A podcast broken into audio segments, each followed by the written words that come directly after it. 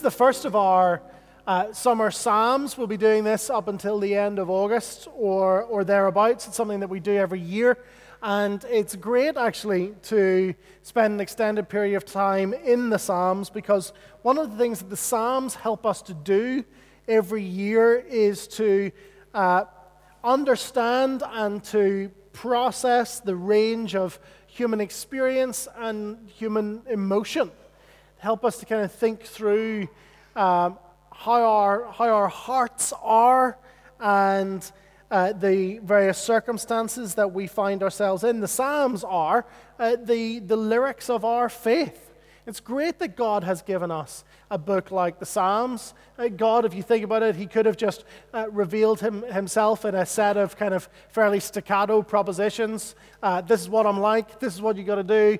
Uh, I'll, I'll see you on the other side. But that's not what He's done. He's given us a full, rich tapestry of revelation in the Bible. And right at the heart of it is a book of songs and poetries that express our hearts. Have you ever found yourself in the situation where, where you're feeling something and you don't quite know how to give voice to it? You don't even quite know how to articulate how you're feeling?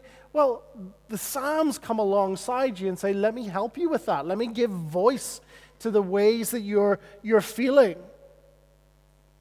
If you're thinking, well, I'm just so jubilant right now, how do I go about praising God for his, for his goodness? Well, you can say with the psalmist in Psalm 103 Give thanks to the Lord, for he is good. Steadfast love endures forever. Or if you're relieved that you've been delivered for something, you know, the doctor has given you good news, or you have come out of a season of trial, and you don't quite know how to express yourself. You can say, When the Lord restored the fortunes of Zion, we were like those who dreamed. Then our mouths were filled with laughter, our tongues with shouts of joy. And they said among the nations, The Lord has done great things for them. Or in our sadness, when we can hardly begin to give voice to the darkness that we feel, we can say things like Psalm 22 be not far from me, O Lord, for trouble is near. Or, as the deer pants for flowing streams, so my th- soul thirsts for you, O God. My soul thirsts for the living God. When shall I come and appear before God? My tears have been my food day and night. The Psalms help us to express ourselves in Christian ways as Christians who are not immune from the whole range of human emotions. The Psalms that we're going to be uh, looking at this week and next week, Peter's going to be preaching next week on Psalm 55. But these two Psalms, if you think what is the emotional uh, range that we are in, what is it helping us to process? Well, in these two Psalms, it's betrayal. I imagine that we've all had experiences where someone that we thought we knew and trusted has broken that trust, gone behind our, our backs, said and done things uh, about us or to us that we simply would not have expected. And we have felt that sense of betrayal, that trust has been broken. Abby very helpfully read the the superscript. The superscript is the, uh, the words just above verse 1. Uh, they should be read, in fact. They're, they're Bible. Uh, they actually can help us to understand what the Psalms are about, oftentimes. And this one is no different. It says, to the choir master with stringed instruments, a maskil. It's just a liturgical term that we don't quite understand what it means. But it's a psalm of David, that is the king, when the Ziphites went to Saul and said, Is not David among us? Well, I'm sure that's cleared it all up uh, for you. You're all quite clear. Uh, you think, oh, those Ziphites, um, or, or not. So the, uh, the situation, uh, just to refresh your memory, I'm sure, comes from, uh, from the book of First Samuel. First and Second Samuel are really the, the books that recount David's reign. That's where you'll find David and Goliath, uh, First Samuel 17. If you're like, oh, I was wondering where that was, there you go. And what is basically happening is that after the David and Goliath incident, uh, Saul, who's on the throne, who is the king, he kind of knows that the jig is up, that his days are numbered, that God has placed his favor, that God has, uh, has chosen another king, and that's David. And there's, uh, there's a bunch of chapters, and this is one of them, where there's this kind of uh, Game of Thrones esque uh, conflict going on in Israel for the throne. There is a king who has lost God's favor, that is Saul, who is still on the throne, and so he's still commanding uh, the armies. And then there's David as this little insurrection force with his 600 men.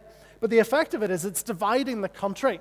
And so you have different tribes, different city states, different areas siding with different, uh, with different kings. I'm with Saul, I'm with David. And David goes to the Ziphites. They're the folks on the town of Ziph.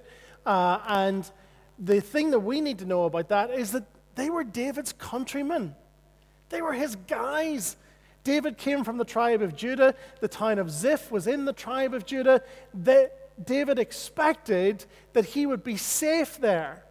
He expected that he'd be able to have sanctuary there, that nobody, that they'd all have his back, and they turned on him. They were his friends, they were his men, they were his guys, and they let him down. They went to Saul and they said, David's in our town if you want to come and get him. The Ziphites were not enemies of the people of God, they were part of the people of God. And yet they had turned their back on David and betrayed him. Now, it's a sad fact that the church isn't immune to, to this sort of thing. This isn't just something that happens uh, outside of the church. Churches split and fall apart because of mistrust and betrayal, because Christians go behind one another's backs. Maybe you've been a part of, or your parents have been a part of, that kind of very painful split where there's been that sense of betrayal. Christians, sadly, are not immune to it. It can be some of the hardest wounds as a Christian to, to bear. It's like there's a sense of which you know uh, you expect to be you expect to be kind of tact, attacked and get a hard time from people outside of the family of faith. Uh, it can be rather unexpected when it comes from inside the family of faith and much harder to, to deal with. It can be hard to know where to turn in those situations where we feel like we've been betrayed, when it feels like every next move that we might make is a, is a potential trap when all of our words are being scrutinized and pored over and uh, recounted negatively. It can be a very human emotion to wonder where God is at that, those points and to think, has He forgotten us? Is He good? Is He sovereign? Does He care? This is why we need the Psalms. This is why we need Psalms like Psalm 54 and Psalm 55. Because one of the things that they do is that they train us in how to process these emotions as Christians. So let's look at the psalm together. The psalm uh, splits rather neatly into three verses one, uh, so verses one to three, verse four and five, verse six and seven. So we're going to take those in, in turn. And the first thing that David would train us in is that he would train us to call on the Lord. Sounds like a, a very, oh, right, okay, great. And I'll explain it. But he would say, Call on the Lord, because that's what he does in verses 1 to 3. He says, Oh God, save me by your name, vindicate me by your might. Oh God, hear my prayer, give ear to the words of my mouth. For strangers, isn't that interesting, given that they were his countrymen? For strangers have risen against me. Ruthless men seek my life and they do not set God before themselves. Selah. The first thing that David does is he turns to God. When the situation looks dire, he doesn't know what direction to turn, he turns upwards. He points his attention to heaven and cries out to God. David knows that if God doesn't act to deliver him, he won't be delivered. And so he runs to God. There's a sense of urgency at the start of this psalm. Lots of psalms that are uh, psalms of deliverance.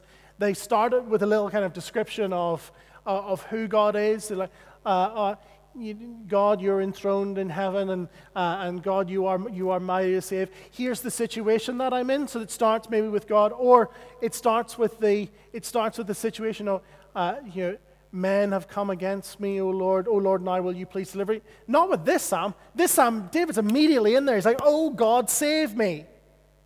Like, I'm not, I'm cutting, I'm cutting through the fluff here.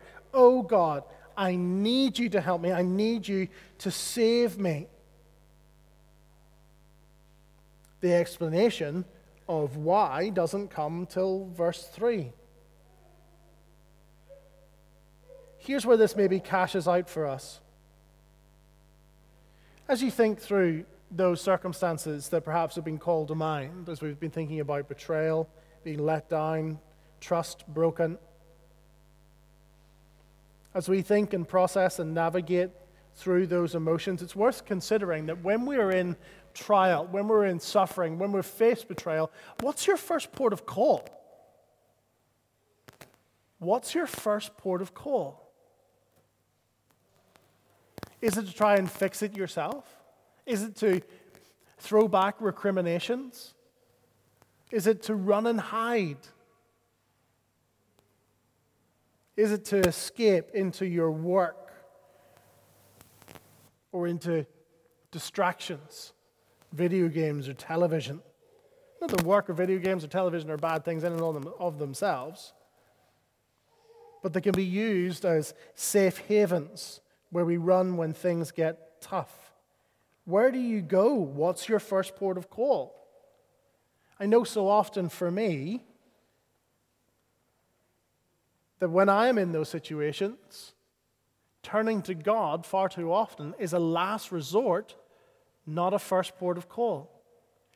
Is turning to God for you when you're feeling that your trust has been broken, when you feel harassed and not quite sure where to turn, when you feel betrayed? Is, is crying out to God a last resort or a first port of call?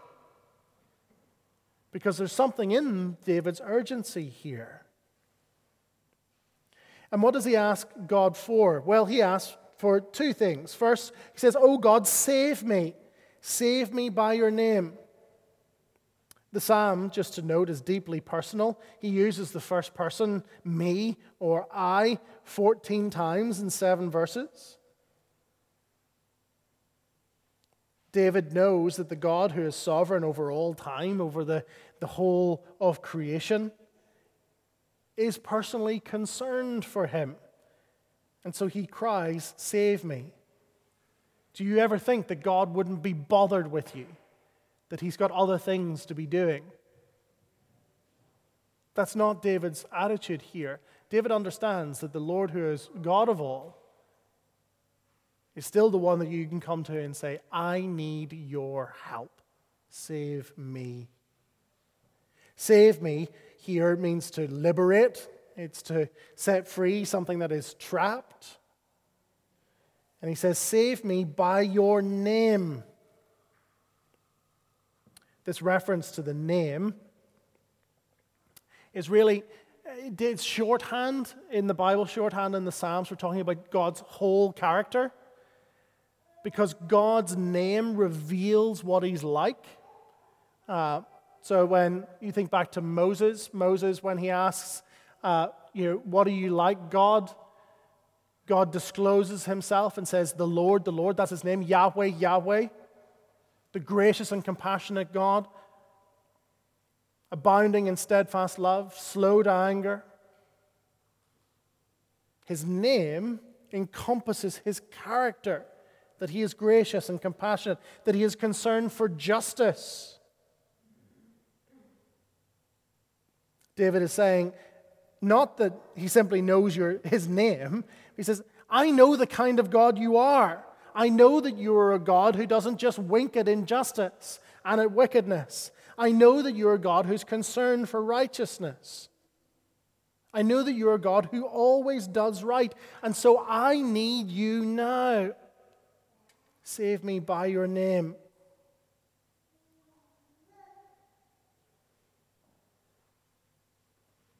Perhaps this causes us to ask the question of ourselves that when we face similar circumstances and we cry out to God, do we have confidence in the character of God? Do you believe that as you cry out to Him, that God will do right? Do you believe that He is good as He has disclosed Himself to be? That in the midst of whatever pain you are processing currently, that He remains steadfast and good and will work in these circumstances for your ultimate good. He not only says, Save me, but he says, Vindicate me, vindicate me by your might. These two ideas are, are paralleled. If save means to liberate, vindicate means to, to show David's innocence. And the two go hand in hand. David's salvation by God will ultimately vindicate him as God's appointed king. God will prove that David acted justly. This is the character of our God. Our God is concerned for justice, He hates injustice. And in the final analysis, when all is said and done, in the suite of history, all injustices will be answered. Do you believe that? He will not let injustice go unanswered even those ones perpetrated in darkness, behind closed doors. He is concerned for those. And why does he call upon the Lord? Well, he tells us finally in verse 3. We've already noted in the introduction that it's his countrymen, but here he calls them strangers. It's as though it's particularly shocking because it's as though, and maybe you've had this situation where somebody has said something to you or acted in, in a way that you kind of you look at them and you kind of say, I don't even know who you are anymore. It's that sort of idea. It's like these guys are strangers to me. I don't even know who you are. More than that, these actions have revealed that they are alien to the family of God. And so David's concern is not just for himself, for his personal insult. No, in rejecting him, they have rejected God who has raised him up. God's righteousness. His good rule is on the line. It is being repudiated by these men. And so he says, For your own sake, for your own righteousness, vindicate me. Because they have forgotten you. So, not only does this psalm help us to think through betrayal, it also helps us to think through when we should feel betrayed. Sometimes we can feel betrayed simply when somebody doesn't do what we want them to do, to work to further our own interests, a personal slight, or our pride has been hurt, our ego wounded a personal hurt. And that's not to minimize any of those things. But for the Christian, the deeper concern should be not that our name has been dragged through the mud, but that God's name and his reputation has been dragged through the mud. We can entrust ourselves to God when we have been slighted. It is much, much worse when God's character has been repudiated. And David sees that the two go hand in hand. So, not only does this psalm help us to process betrayal, but it helps us to think maturely as Christians about what we should feel betrayed about, when we should feel betrayed. The second thing that uh, David does, so he's, he's calling on the Lord. First port of call, not last resort. And the second thing, once he is called on the Lord, he trusts in the Lord. Call on the Lord. Second point, trust in the Lord. Verse 4 and 5 Behold, God is my helper. The Lord is the upholder of my life. He will return the evil, he will return the evil to my enemies. In your faithfulness, put an end to them. These two verses, uh, they make up the, the heart of the psalm, the crux of the, uh, the meaning of the psalm, as it were where David expresses his confidence in God. God is my helper. He will return the evil. Let's focus a little bit more on that second phrase in verse 4, where he says that God is the upholder of my life. The reason why we can trust God with all of the seasons of life is because He is the one who keeps us alive. Our life cannot be taken away except by His sovereign decree. You put it another way, you're immortal until God says you're done. You are immortal until God says you're done. Nobody else will take your life from you except by his sovereign good decree. An interesting thing, and this is just to note as an aside. Interesting thing from this phrase, upholder of my life, as I was looking at it this week, is that it can also be rendered that the Lord is with those who uphold my life. It has a slightly different sense to it, doesn't it? The Lord is with those who uphold my life. The reason why I just draw that to your attention is because you go back to 1 Samuel 23, and while there is loads of people pressuring uh, and pressing in against David, and David is harassed and harangued in, in many and various ways, there are some people in the text who come along and they refresh David and they encourage him. There's a, there's a priest called Abiathar who comes along, but the one who we, who we may know is David's best friend in all of the world, Jonathan. Jonathan comes along. And the irony is that Jonathan was Saul's son. And Jonathan comes, and Jonathan loves David, and David loves him. Have you ever experienced those, uh, what, what I want to call those intimate friendships? We, I say intimate quite deliberately because we have lost the. Uh, intimate now means sex, but that's not what it has always meant. This is why some people find it hard to read about David and Jonathan. oh, well, there, there, must have been, you know, you know, Brokeback Mountain going on in the, in the, in the wadis above Ziph. No, but that, that, that's us. That's our 21st century mind reading into the text. Now, have you ever had a friend where you knew loved you, had you had your back through thick and thin, and you had theirs? And when you were struggling, they upheld your life. There's a sense, perhaps, in which, in which David is reflecting on this, thanking God that, yes, God is the one who gives us every breath, who makes, who makes our heart pump, but He's also the one who gives us those people, those God sent right people for that season that we find ourselves in, that refresh us and sustain us and prop us up and point us to God when we are in suffering and distress.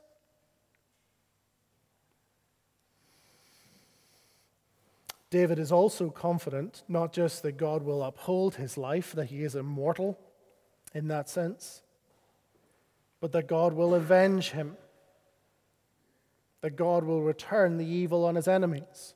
Notice that definite article. He will return the evil to my enemies. It's this idea of the evil that they've sent out will redound, it'll reflect back on them, like the, like the recoil of a gun. God has so ordered his world. This is, this is how the world is. God has so ordered his world that moral actions have moral consequences. And so immoral acts often redound on the perpetrator. Perhaps a this is not the only example, but perhaps an obvious example is you think of somebody who somebody, if somebody is promiscuous, it increases their likelihood of getting a venereal disease, a sexually transmitted disease. our world, our material society, thinks, that, thinks of that simply in terms of biology. But these things are signs not just that we live in a material universe, but that we live in a moral one. A moral universe that sees fidelity as more life giving, as healthier than infidelity. Do you see? God has ordered his moral universe that there is actions and consequences, and that includes moral actions and consequences. Now, it is true uh, that the moral action reaction doesn't always work the way it should in our world that has been broken by sin. Wicked people get away with wicked things all the time. So, David's trust is not just in the mechanistic establishment of the world, in the cause and effect of it all, but also in, God, in the God who has developed the system and who is still intimately involved with it and who sees and who acts and will act justly. David recognizes that the act of vengeance and of bringing justice and of vindication is ultimately God's work and not his. Oh, that's a lesson that we can learn. That's one of the hardest lessons to learn that we don't need to vindicate ourselves. Sometimes we are slandered and betrayed and thought badly of. And we may want those people to see how wrong they were and to receive justice. And in this life, it won't come. In this life, we do what Jesus did, that Peter tells us that he entrusted himself to the one who judges justly. God will answer the injustices that have befallen you. He may not do them according to your schedule or mine.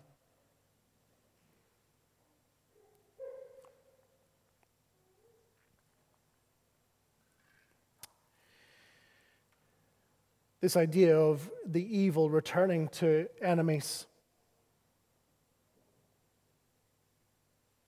The truth of the gospel is that the eternal consequences of our evil do not, by faith, reflect back onto us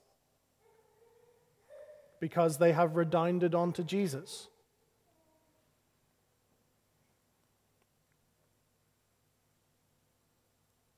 You see, we can only learn the lessons here that David wants to teach us by grace. We're not primarily the heroes of this psalm. This psalm primarily isn't about us. It is primarily about the one who knows about the betrayal of his countrymen. You see, you and I, we're, we're by nature, we're like the Ziphites. We're not like David. The Ziphites were looking out for themselves, I'm sure that they saw that David was hanging, uh, hiding among them and, and didn't want the wrath of Saul, the king, to come falling down on their head. And so it was, it was self preservation, it was every man for himself. So they handed him over and they said, Look, David, it's a dog eat dog world. This is just the way it goes. No hard feelings, man. It's just I've got a wife and kids at home, and I don't, I don't, want, uh, I don't want Saul to come in to, uh, to murder us all.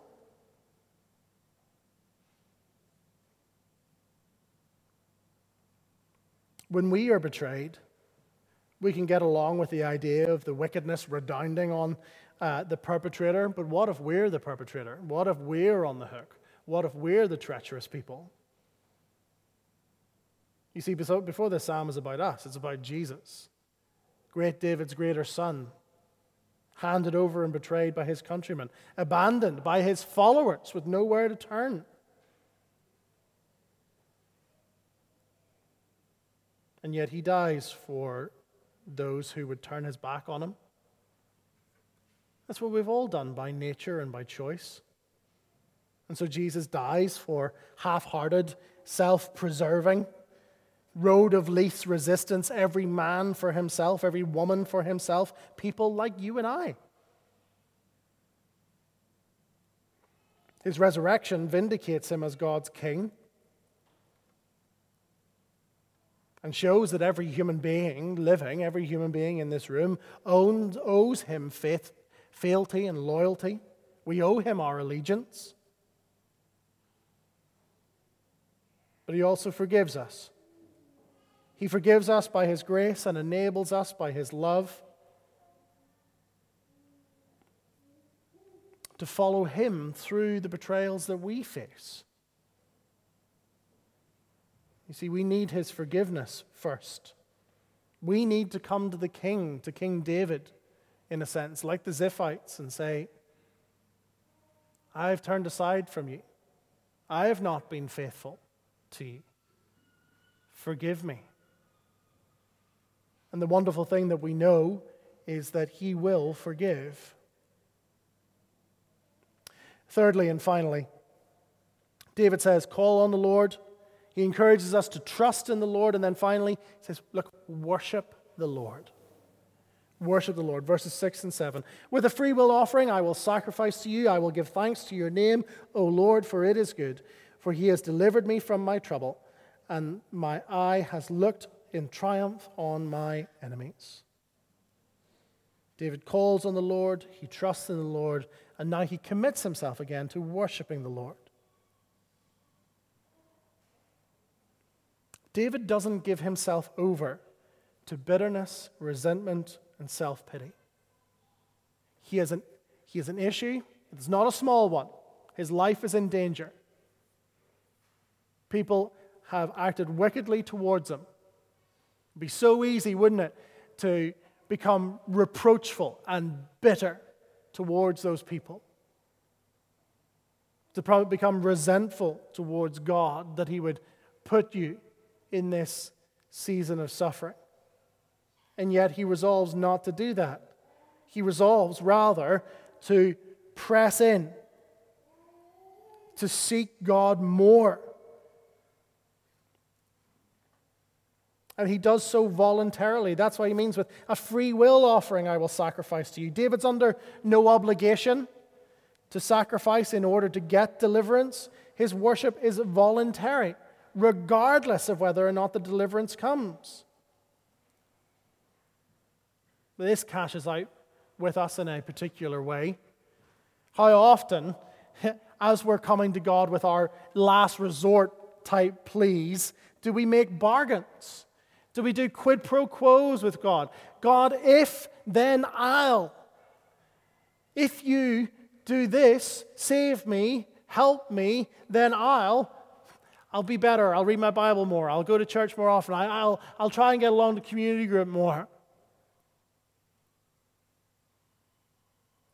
That's treating God like a butler or a vending machine that we put in our little faith coin in order to, to get out the product that we want, the deliverance that we want. That's not the way our relationship with God works. And David sees it here. It's not quid pro quo. It's not you scratch my back, I'll scratch your back. He says, No, I'm going to freely, voluntarily worship you.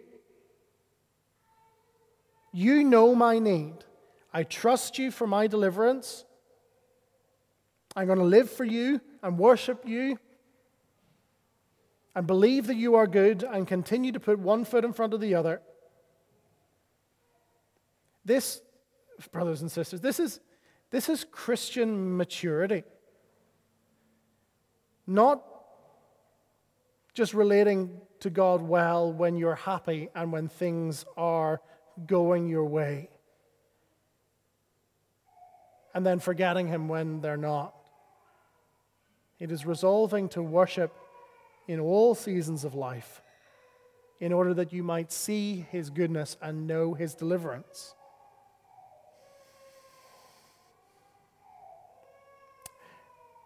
More than that, David goes on to say that he will give voice to his worship. I will give thanks to your name, O Lord, for it is good. He will praise him. He will give thanks to that name that has saved him. The might, the graciousness, the everlasting faithfulness and compassion of God, the God who loves him, who sees and who knows and who saves. He will articulate what God has done for him. David's confidence. David's confidence is so strong in that name and in that deliverance that he can write verse 7.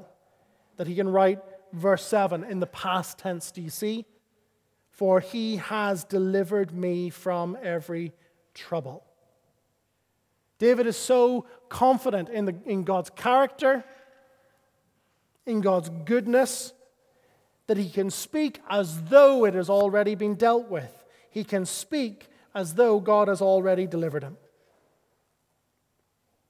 And in a sense, that is true for us now. We know better than David because we have been delivered in the past from those things that will ultimately harm us. Yes, trials and sufferings will and hardships will come upon us in this life. But our life is secure in God if our faith is in the Lord Jesus. He has already delivered us from those things that would ultimately seek to destroy our lives. He has delivered us from sin, He has delivered us from death. And so we can say with fuller confidence that He has delivered us from every trouble.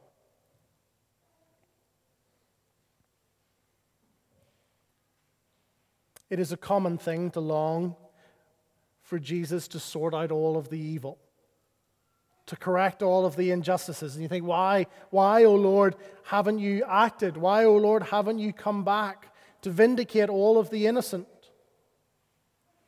We can grow impatient. To long for such things is to long not just for the vindication of the innocent, but for the destruction of the wicked.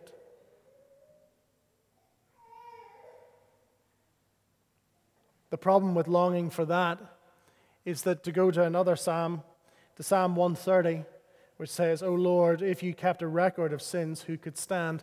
To long for the vindication of the innocent is to long for the destruction of the wicked, and you need to make sure that your heart has been vindicated and forgiven by the Lord Jesus before you long for such a thing. God is patient with us. He is patient with our world, wooing, compelling, longing that more would know the forgiveness the forgiveness that comes from the betrayed King Jesus, so that the consequences of their sin would not fall on themselves, but on Him.